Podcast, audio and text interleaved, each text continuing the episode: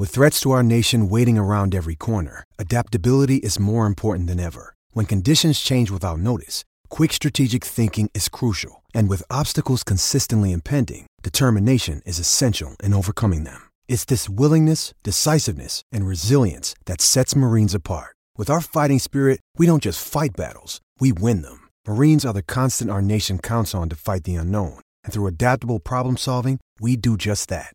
Learn more at marines.com. But also credit to Jalen Green, who, again, had that 20-point third quarter, went to the line at least 14 times, Adam, didn't he? I mean, almost hit a career high on free throw attempts. I want to say it was 15 going into that game. But 15.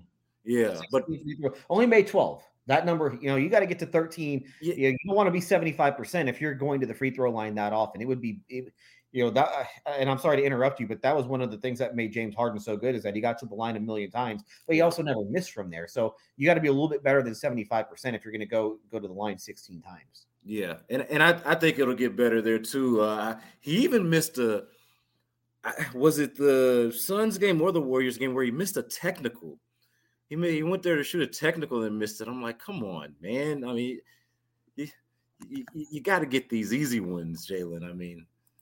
And it's not like, you know, the better he gets, the more important I think it is going to be for him to hit those foul shots, because, I mean, his shots are just going to get harder, you know, the way he's guarded night in and night out.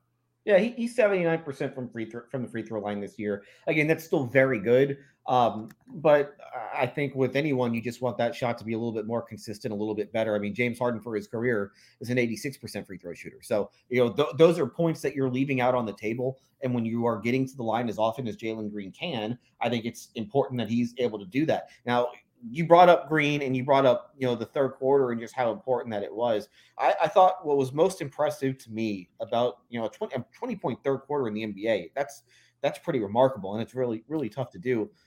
But all the shots that he made, here are the shots that he made. All right. I'm going to run them down to you. Layup, dunk, layup, step back three, 8-foot floater, layup. He got to the line 8 times and then he makes 6 shots. Only one of them was a 3. The other 5 shots came in the paint. So the fact that he's attacking the rim, getting to the rim, and finishing at the rim, I thought that's what was most impressive, because oftentimes, especially with him, and this is young players in general, when you score in bunches like he did in that quarter, so much of it is from the three-point line. And sometimes you fall in love with that shot. But he only took 3 threes in that quarter. He made one of them, but he got to the rim. He got into the paint, and that's where he did all of his damage in that quarter. Yeah, I think about a couple of plays stand out to me from that game. It's the drive against Booker where he gives him a little body at the end, and he talks a little noise after he scores there. But I thought that was a big boy drive to the basket there. That one's in the third quarter, I think. And then maybe it's in the fourth quarter where he's going against Campaign and he's going for a floater and he gets fouled. I think that was later in the game. I don't think that was the third quarter. That might have been in the fourth quarter. But those are two, like, really, I thought, like, just more so than like how he focused on him missing those free throws.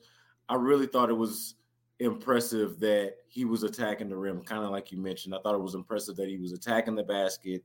Those two plays that I mentioned to me were more indicative of how, just kind of how aggressive he was and sort of what his mentality was in that game. I was really impressed by that. Yeah, he's got that. And he's, you know, I do think one of the negatives with him last year, like, I think especially early in his career, his best scoring games, where he had the one game, I think it was against Boston really early last year, where he made 8 threes and everyone's, you know, wow, he made 8 threes and scored 30. He's the youngest guy since Kobe to score 30. Well, so much of it was from the three-point line. I want you to be more well-rounded. So I want you going to the rim. I want you getting to the free throw line. So when he's able to do that, when he's able to get to the line 60, and that's against a really good team too. That's not against, you know, Orlando or Oklahoma City or a team that's going to be in the lottery. That's a team that has a chance to win a championship. So when you can score 20 and a quarter against that type of a team and it's not like a fluky thing where you're just making a bunch of threes, that's impressive. And that's how you become a scoring champion. And that's how you wind up, you know, getting to all-star games. It's off of quarters like that.